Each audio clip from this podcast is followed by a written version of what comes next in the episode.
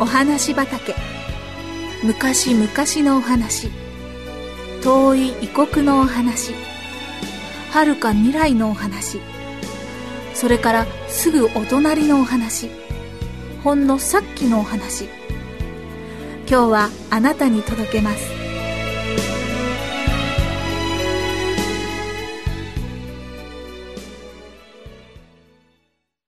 ジョージの友情。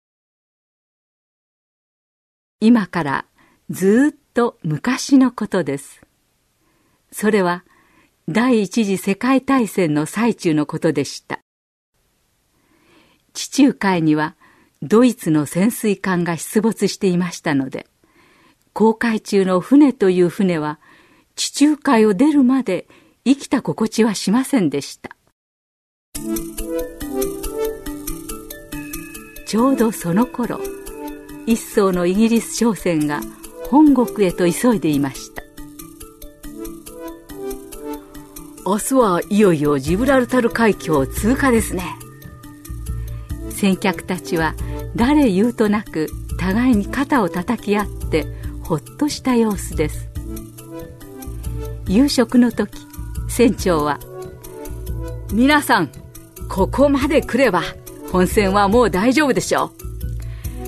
今夜は一つ皆さんの幸運を祝して陽気にパーティーをいたしましょう。と言いました。無論先客はみんな大賛成です。長い航海の間ドイツ潜水艦がいつ出てくるかとヒヤヒヤしていたのでこの重苦しい気持ちから一刻も早く逃れたかったのです。早速パーティーが始まりました。コックさんはごちそうや飲み物を作るのにてんてこまいでした。先客たちは思い思いの仮装をして舞踏会に夢中になっていました。その中に見るからに賢そうな少年が2人いました。2人とも高校生で今度本国の国立大学に入学試験を受けるためお父さんの認知インドからイギリスに向かう途中でした。太ってクリクリした目をしているのが水泳選手のアーサー。痩せているけれどキリリと引き締まった意志の強そうな少年がジョージ。アーサーはお腹いっぱい食べたり飲んだりした後舞踏会に加わってくたくたになるまで踊り続けていました。ジョージは隅っこのソファーに腰掛けてみんなの楽しそうな踊りを見ていました。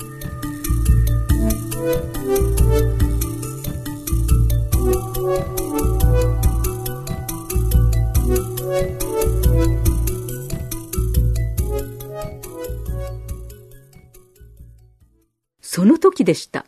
突然船がぐらりと傾きました。やられた潜水艦だ同時に船内の電灯は消えてしまい、真っ暗な船室は人々の泣き叫ぶ声で地獄の底と化してしまいました。我がちにデッキに出よう、救命ボートに乗ろうと、人々は争ったのもつかの間、船は急速度に傾き、ぐらりともう一度大きく揺れた後、人々の泣き声もろとも波に飲まれてしまいました。翌朝、東の空に金の鏡のような太陽が昇り始めた時、波間に点々と板切れや空き缶が漂っているのが見えました。海は穏やかに青く、昨夜の惨事も知らぬげに静まり返っていました。ジョージは運よく一枚の板切れを掴んでいたのです。彼は学校で先生に教わった通り、遭難した時はまず祈って心を落ち着けました。船が沈没した後、夢中で泳いでいましたが、疲れ切った頃、板切れが手に触れたのです。ジョージはふと5、6メートル先にアーサーがアップアップしているのを見つけました。ジョージは急いで近づきました。ああさあ、しっかりしたまえ。さあ、この板切れに捕まるんだ。アーサーは板切れにしがみつきました。板切れはアーサーの体重でブクブク沈みかけます。板切れは二人分の体重を支えるほど太くはありませんでした。二人で捕まっていれば当然板切れと一緒に二人とも沈んでしまいます。代わり番号に捕まるより仕方がないのですが、アーサーは昨夜のパーティーでの食べ過ぎと踊り疲れで、その上一晩中泳いだので、さすがの水泳の選手もすっかり疲れ切っていました。アーサーを板切れに捕まらせると、ジョージは立ち泳ぎをしていなければなりません。懸命に立ち泳ぎをしているうちに、ジョージもヘトヘトに疲れてしまい、もうこれ以上泳ぐことはできなくなってしまいました。と言って、アーサーを押しのけることはできません。ジョージは覚悟を決めました。アーサー、この板切れは君にあげるよ。えー、だってジョージ、君はどうなるんだ？僕はもう泳げない。死ぬよ。そ、そりゃいけない。この板切れは君のものだ。ああさ、いいんだよ。僕はね、死ぬ準備ができてるんだから。死ぬ準備だって？そうだよ。僕はイエス様に罪をすっかり許していただいたし、永遠の命のお約束も信じているし、いつ死んでもいいんだ。もうすぐイエス様が天からおいでになる。その時僕は救われて天国に行くんだ。そんなこと僕には信じられない。僕は生きていたい。お父さん、お母さん、かわいい妹。そう言って、アーサーは再び板切れにシャニムにしがみつきました。しがみつきながら、死にたくない、死にたくないと泣き叫びました。アーサー、だからこの板切れは君にあげるよ。頑張って生きてくれたまえ。毎日君が無事に助かったら、どうか聖書を読んでくれ。お願いだ。それを約束してくれないか聖書を読むんだって？うん、うん、約束するよ。きっとだよ。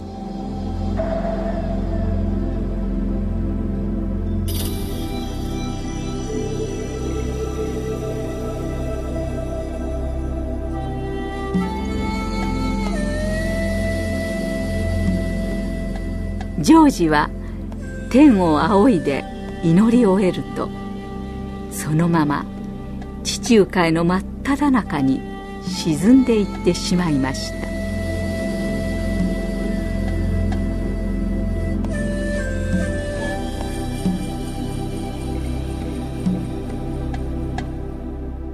アーサーは何時間か板切れにしがみついていましたが太陽が高くなるにつれて喉が焼けつくように乾きとうとう気を失ってしまいました。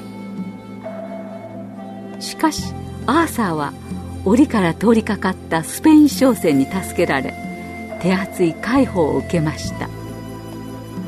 医者が何本か注射をした後やっと意識を取り戻したアーサーはいきなり叫び出しました。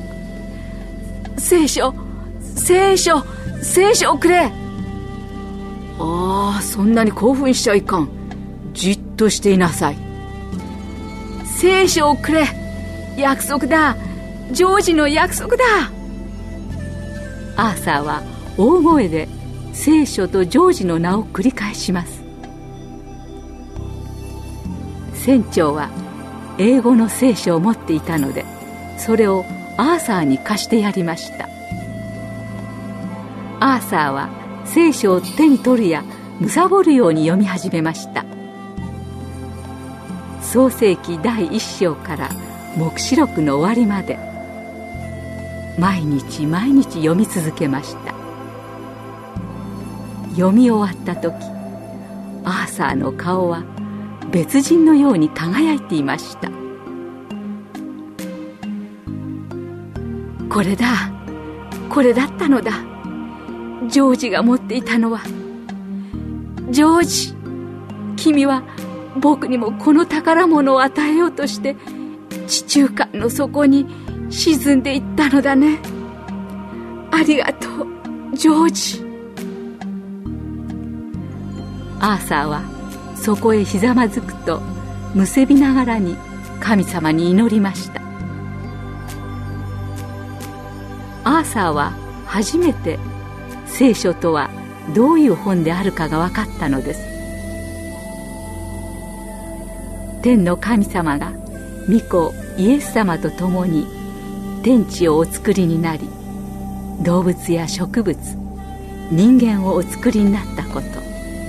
そして人間がサタンにそそのかされて罪を犯したため今日のような戦争や貧乏や病気や心配のある世界になってしまったことが分かりました。しかし神様は背いた人々をなおも愛してくださり大切な独り子イエス様をこの世にお使わしになり十字架にお付けになって世界中の人々の罪のあがないをしてくださいました。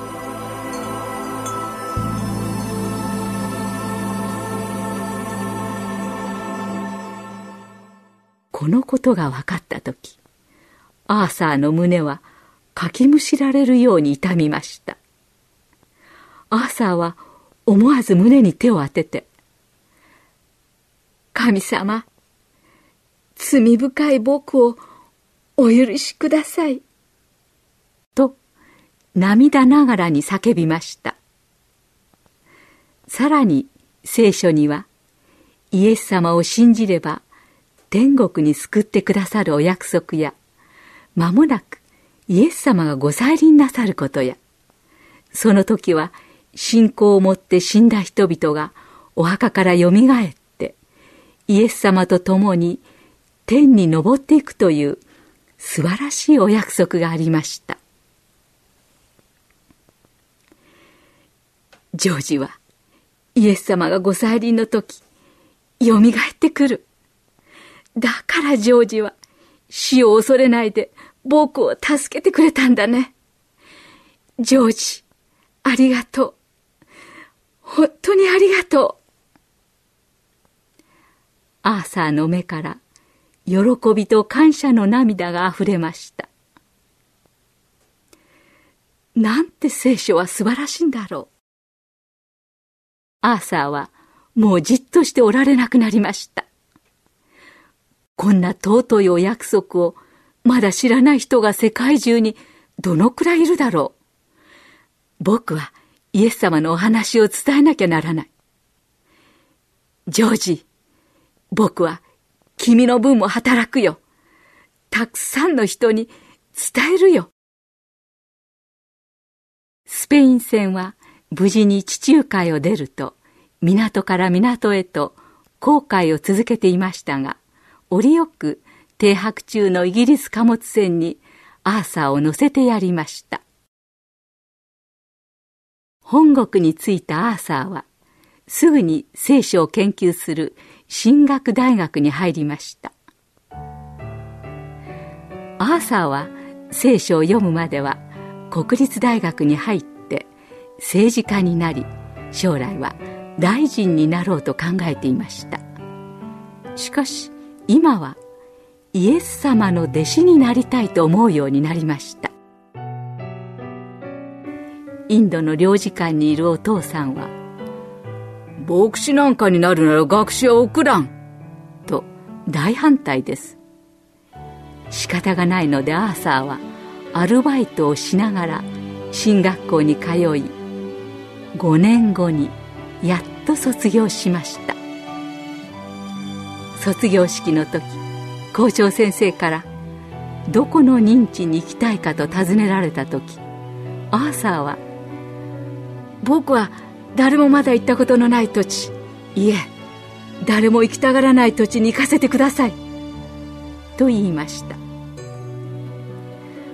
アーサーはインドの山奥に一人で伝道に出かけました。そこは有名な人食い人種のいるところでした。原住民は猛獣のように凶暴でした。蛇やナメクジや火を拝み迷信ばかり信じて人殺し盗み嘘つきなどは当たり前のことだと思っています。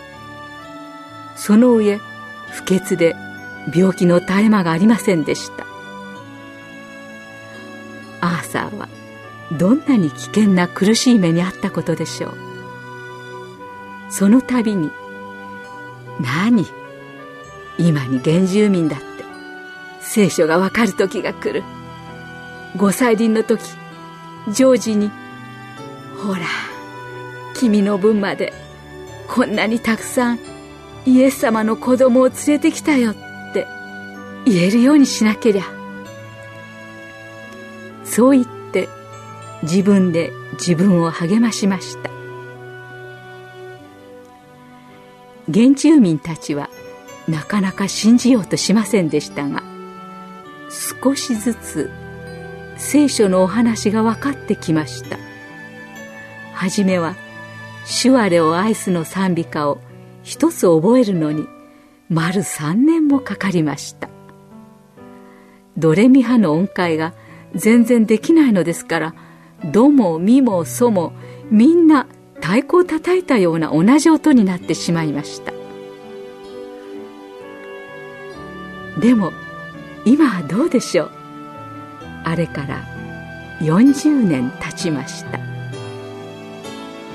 原住民たちは今では小ざっぱりした小屋に住み上手に賛美歌を歌っています。子供たちは聖書学校に行きます。もちろん人食いなんてする人は誰もいません。やがて年老いたアーサーは病気で亡くなりました。みんな聖書をしっかり守っていなさいよ。ではご再臨の時に会いましょう。と言いながら